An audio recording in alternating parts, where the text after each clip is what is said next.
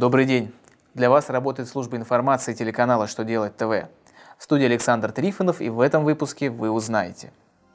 По каким нормативам рассчитывать экологический сбор?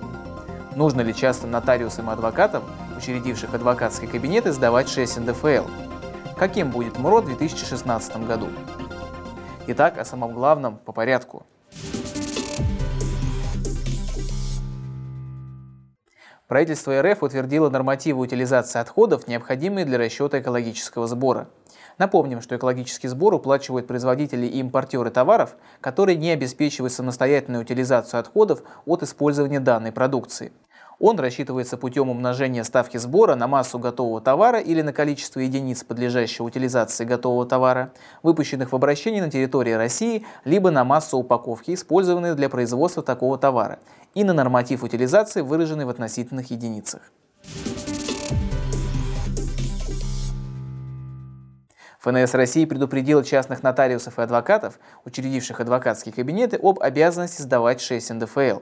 Ведомство выпустило письмо, где указало, что если нотариусы и адвокаты являются налоговыми агентами и начисляют работникам зарплату, им так же, как и всем налоговым агентам, с первого квартала 2016 года придется ежеквартально представлять 6 НДФЛ.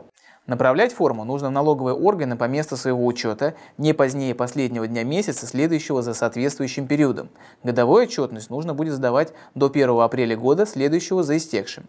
При этом расчет по форме 6 НДФЛ по итогам 2015 года не представляется.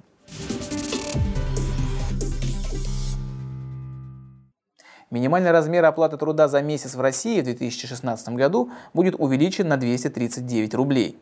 Президент Российской Федерации Владимир Путин подписал соответствующий федеральный закон.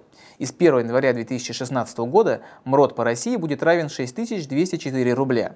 Напомню, что сейчас российский МРОД составляет 5965 рублей в месяц.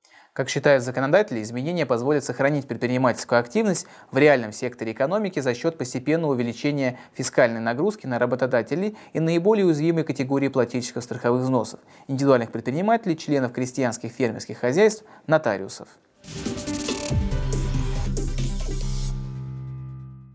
На этом у меня вся информация. Благодарю вас за внимание до новых встреч.